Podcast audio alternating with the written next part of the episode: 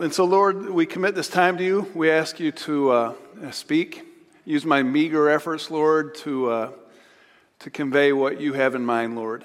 And may it, anything that's not of you fall by the wayside, and that uh, we just hear from you today. In Christ's name, amen. Um, we're in 1 Kings 17, 16 and 17 again, looking at the life of Elijah. Um, I, I kind of identify with Elijah during my sabbatical, especially the first half of my sabbatical, um, when Elijah couldn't understand what was completely going on. Um, everything seemed new and unexpected from the hand of God, and, and that's how I felt as well. And so I was really able to relate to Elijah in, in 1 Kings. Uh, we're going to look at uh, just a few insights that I received during my sabbatical.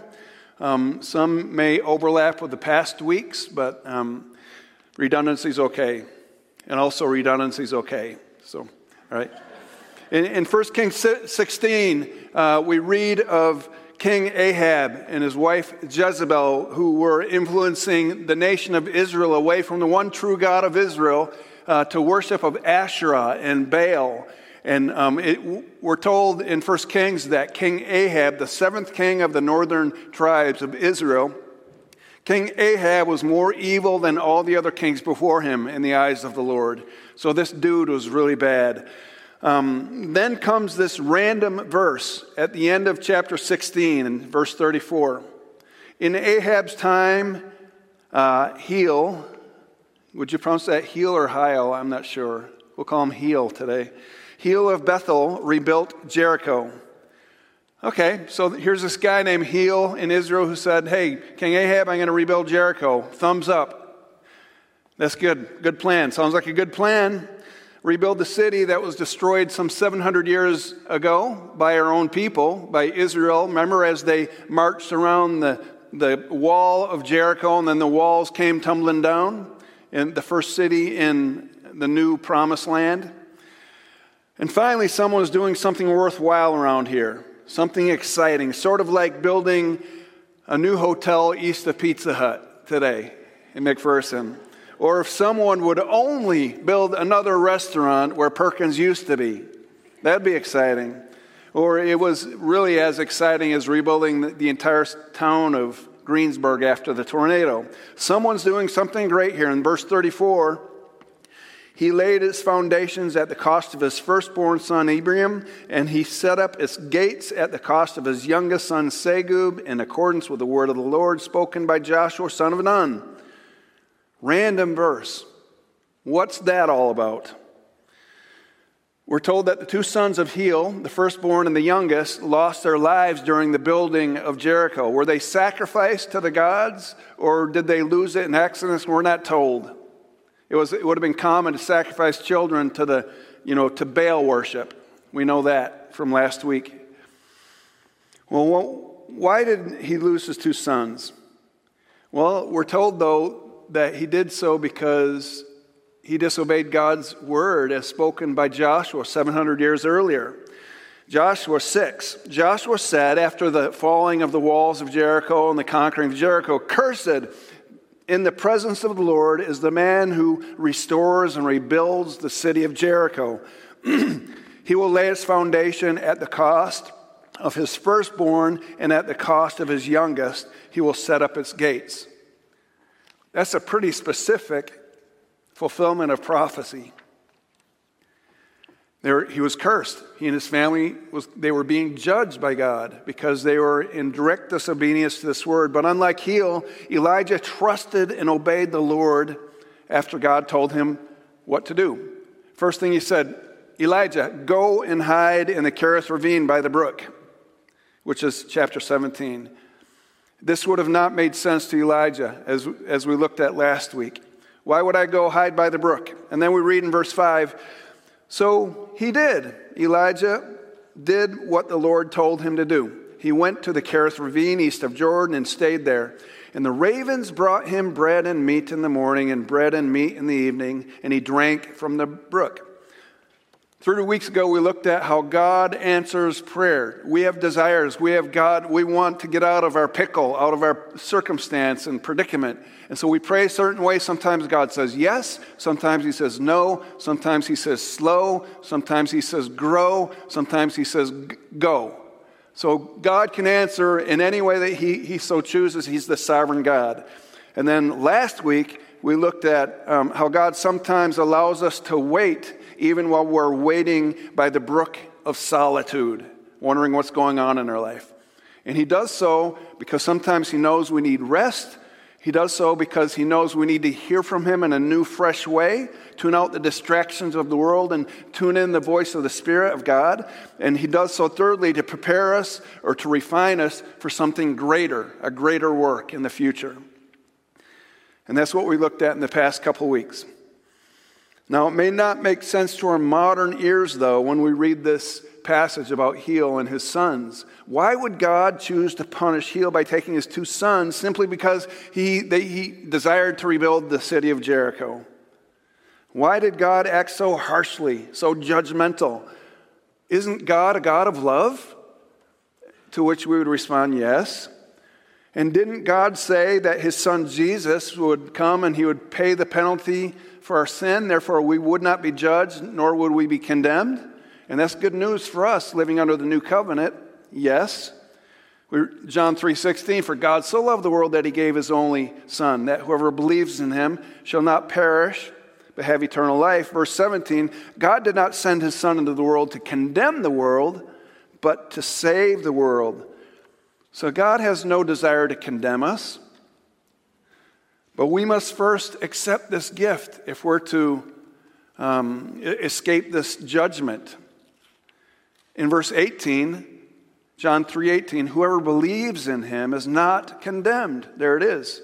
But whoever does not believe stands condemned already because they have not believed in the name of God's one and only Son. So, whether God condemns us proactively or whether we stand condemned in a passive way because of our disbelief, we will experience condemnation if we reject God's gift. Whoever has the Son has life. Whoever does not have the Son of God does not have life. We told in 1 John. And so it wouldn't it'd be similar to like if we're driving, you know, through Lakeside Park one night and all of a sudden, you know, we're listening to music and all of a sudden an emergency announcement breaks in, in on the music, and it's a, it's a warning. You know, the tornado's heading towards McPherson County. Uh, it's right in the center of McPherson, so within 15 minutes it should, it should touch down. So take cover immediately. And you're driving through the park, and you, oh, whoa, whoa. And then you notice out your window, out your window, uh, there, there's a group of picnickers right there, a huge group. And so, what would the loving thing be to be, do? Obviously, would stop, roll down your window, and say, Hey, there's our tornado coming. You better go seek cover. So they look up in the sky, they look at you, they look up again, they say, Get out of here. You're trying to ruin our picnic. Quit being so judgmental. Quit being, you know, such, neg- don't, don't be so negative. And so they tell you to leave them and they accuse you of trying to scare them. They tell you to mind your own business. Well, it was never our desire to ruin their picnic, but it was simply to warn them of the approaching danger and to protect them. But ultimately, people have a free will to do as they so please, right? 2 Peter 3 Above all, you must understand that in the last days, scoffers will come, scoffing and following their evil desires. They will say, Where's this coming he promised? But the Lord is not slow in keeping his promise, as some understand slowness. Instead, he is patient with you, not wanting anyone to perish, but everyone to come to repentance. That's God's heart. He doesn't want to condemn anyone, He doesn't want to um, punish anyone. It's His will that all be saved. But there will come a coming judgment day in the future for those who refuse to heed or receive the gift of Christ, right? Second Peter, but the day of the Lord will come like a thief. The heavens will disappear with a roar. The elements will be destroyed by fire, and the earth and everything done in it will be laid bare. In other words, all sin will eventually be accounted for because God is just. And we know that that's a good thing. In fact, God created us in His image, and He's given each of us a sense of justice within, created in His image, right? We want the serial killers and the mass murderers to be held accountable. We want them to get caught, and the rapists and whatnot. Or, like the guy Salman Rushdie just got stabbed 10 times a week and a half ago.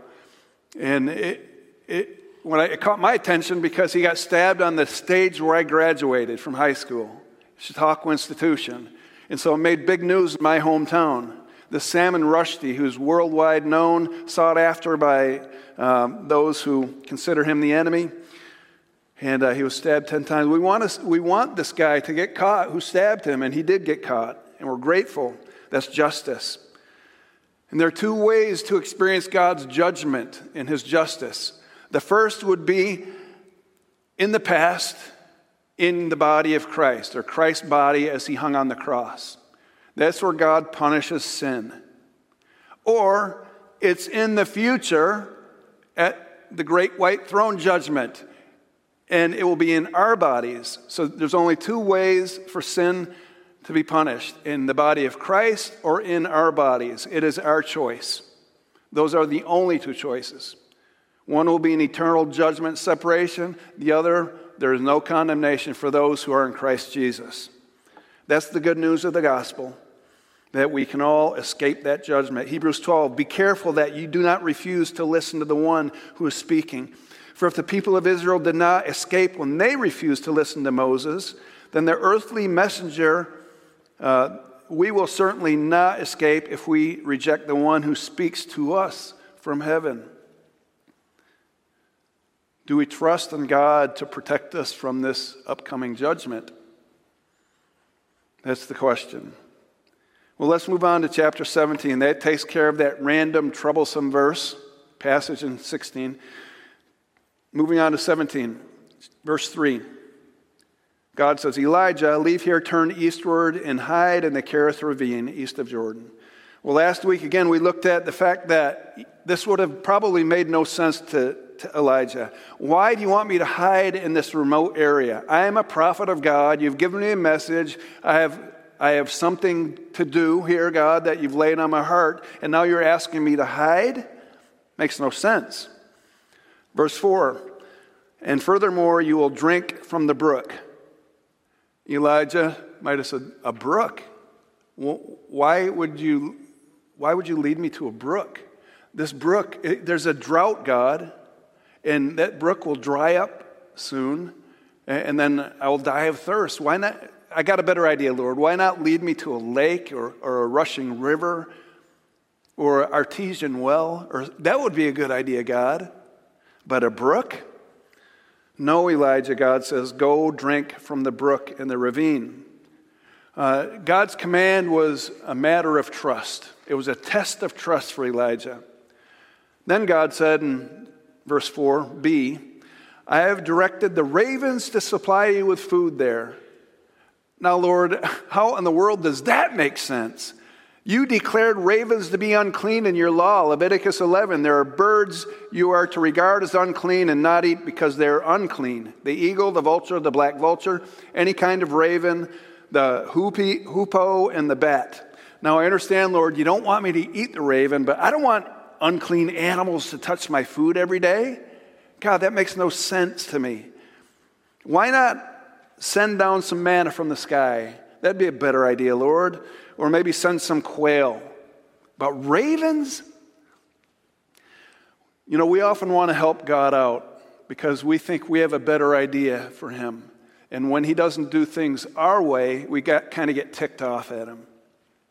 And God, all the while, says, You know what? You may not see the big picture, but I think my idea is a little bit better here for you. But isn't God a God who un- is unchanging. Even though he acts in new and interesting and unexpected ways, isn't there a God who's unchanging? He, he's the same yesterday, today, and forever, right? These are the three M's of ministry mission, message, and methods. Uh, God's mission and message never change, but his, his methods do. The mission is the Great Commission. Um, the uh, message is the gospel in God's word, but his methods are many and varied, and they're always changing.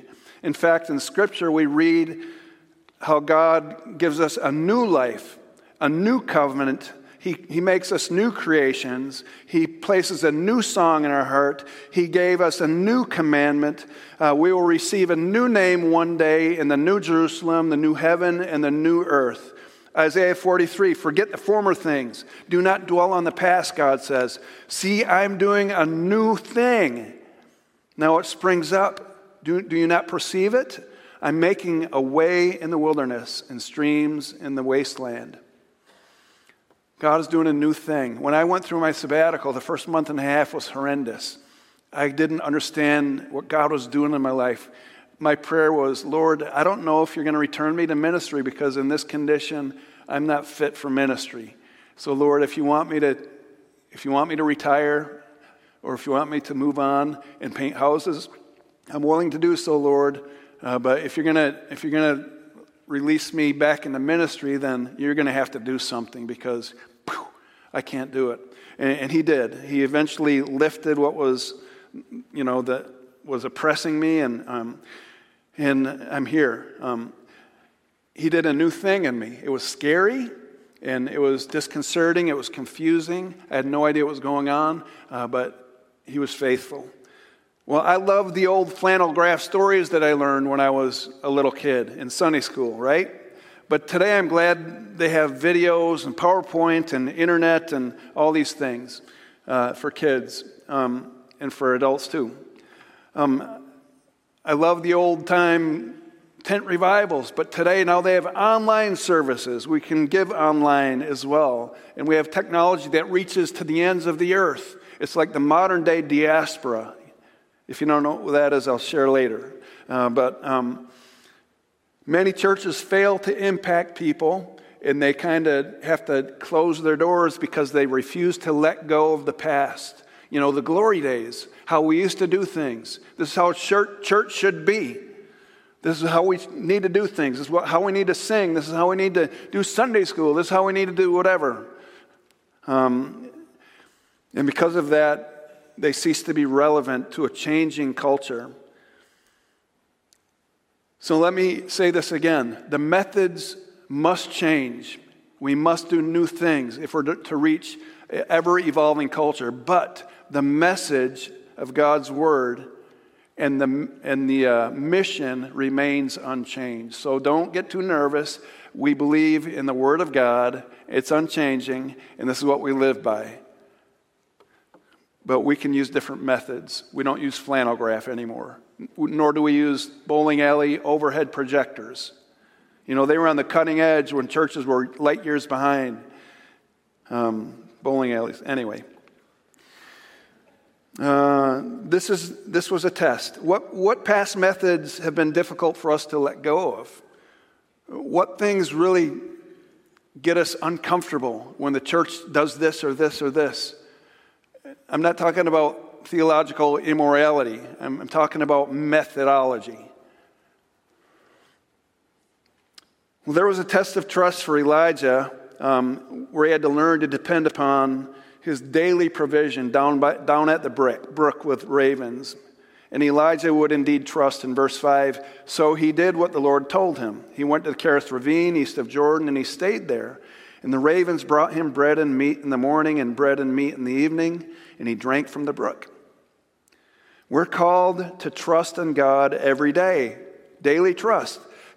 Jesus said, This is how you pray give us this day our daily bread. Jesus also said, Whoever wants to be my disciple, they must deny themselves, take up their cross daily, and follow me.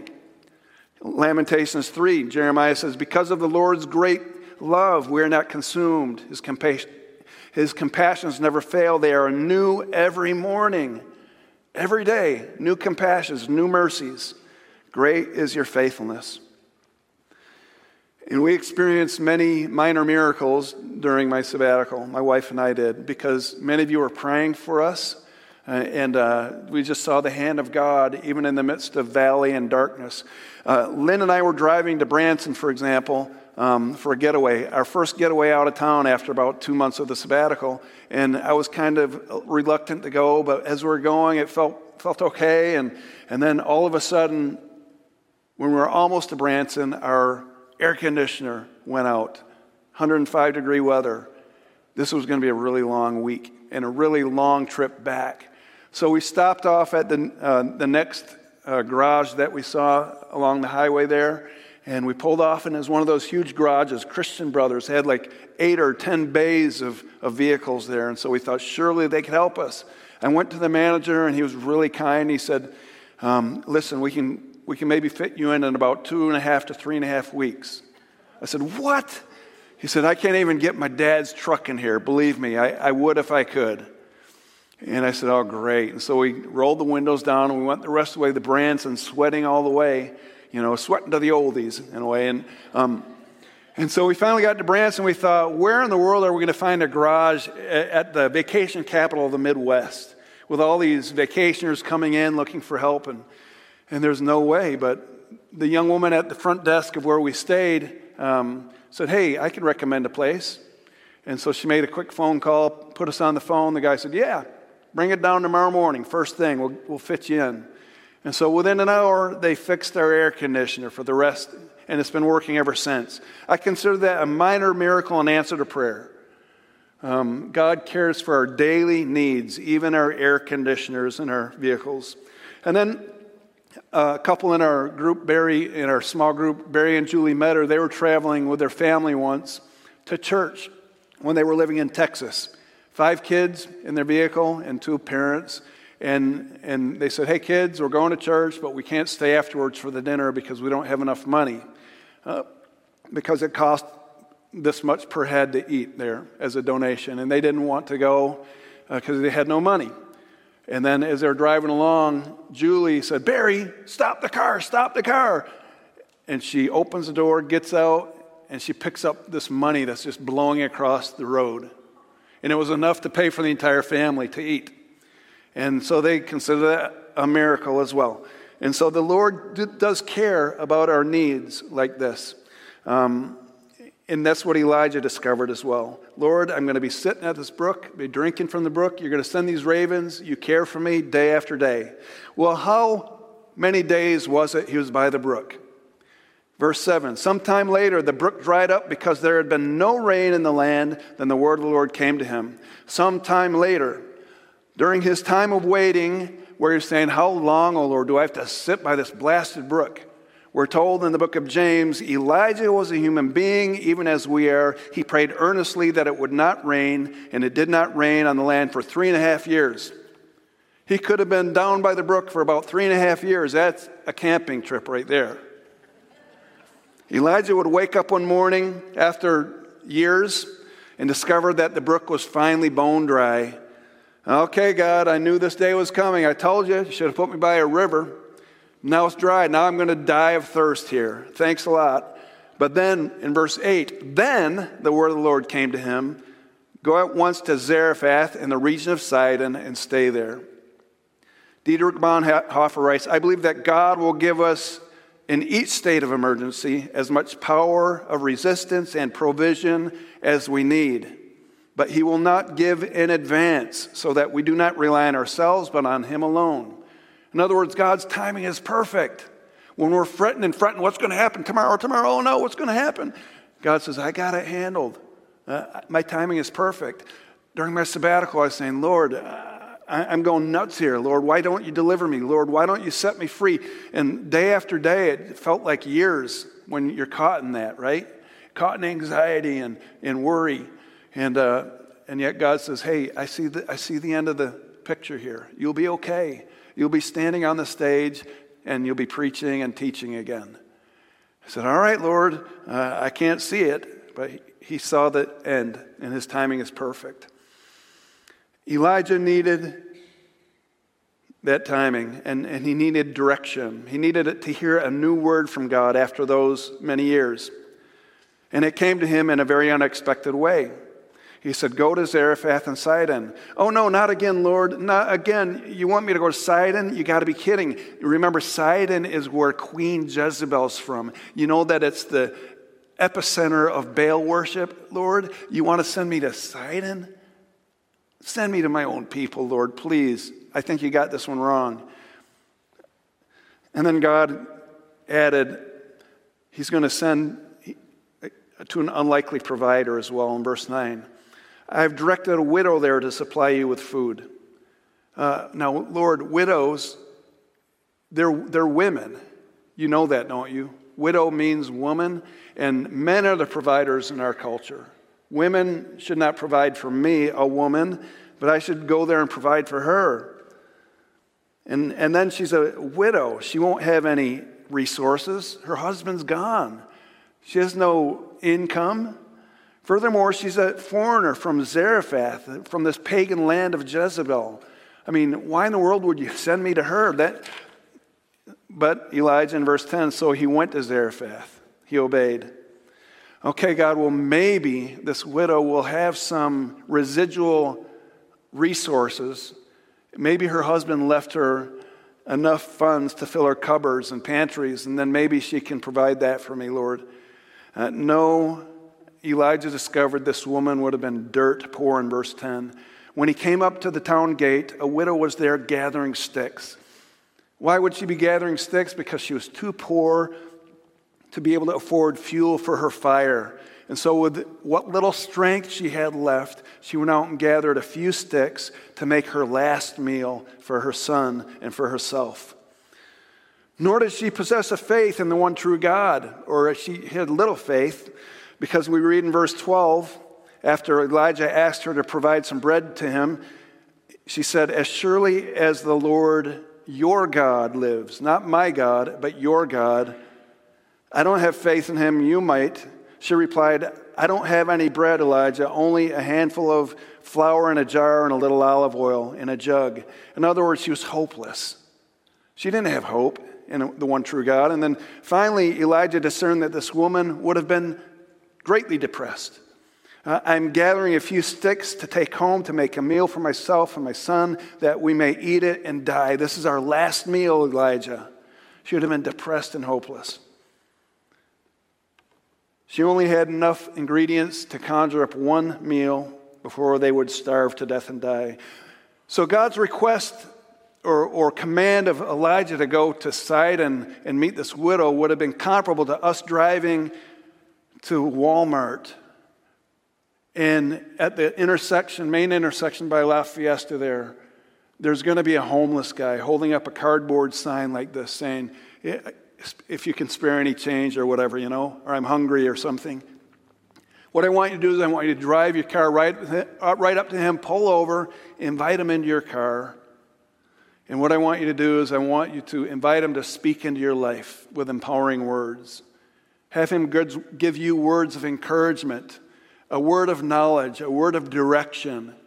And then I want you to ask Him if He would uh, take you into Braum's and, and buy you a chicken dinner. I'm thinking, you, don't you have that a little bit reversed here, God? Shouldn't I go and help the poor guy? No, no, no. I'm going to use him in your life. That's, that's how much sense it would have made to Elijah to go and, and meet up with this widow from Sidon. But God uses new and surprising ways to provide for us. He utilizes the most unlikely people and situations to reveal His glory and provision. And maybe, just maybe, that's why God chooses to use you and me, because He uses unlikely characters like us.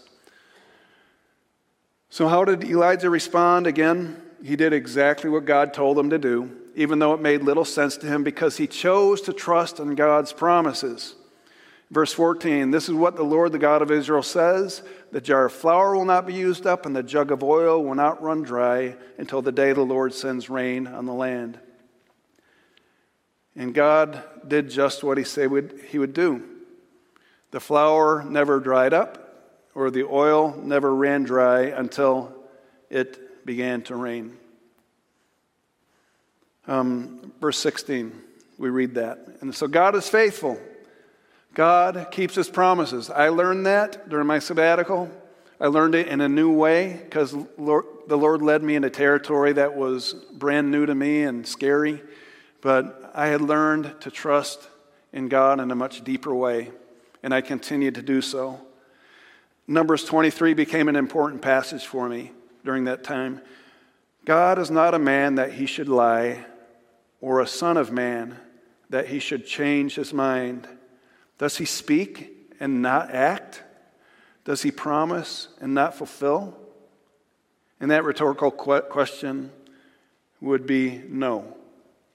He does not act that way. And by the way, you know what? One thing that drives me nuts when someone answers their own questions.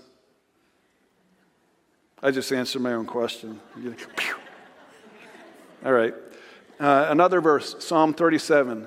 I was young and now I'm old, and yet I've never seen the righteous forsaken or their children begging bread.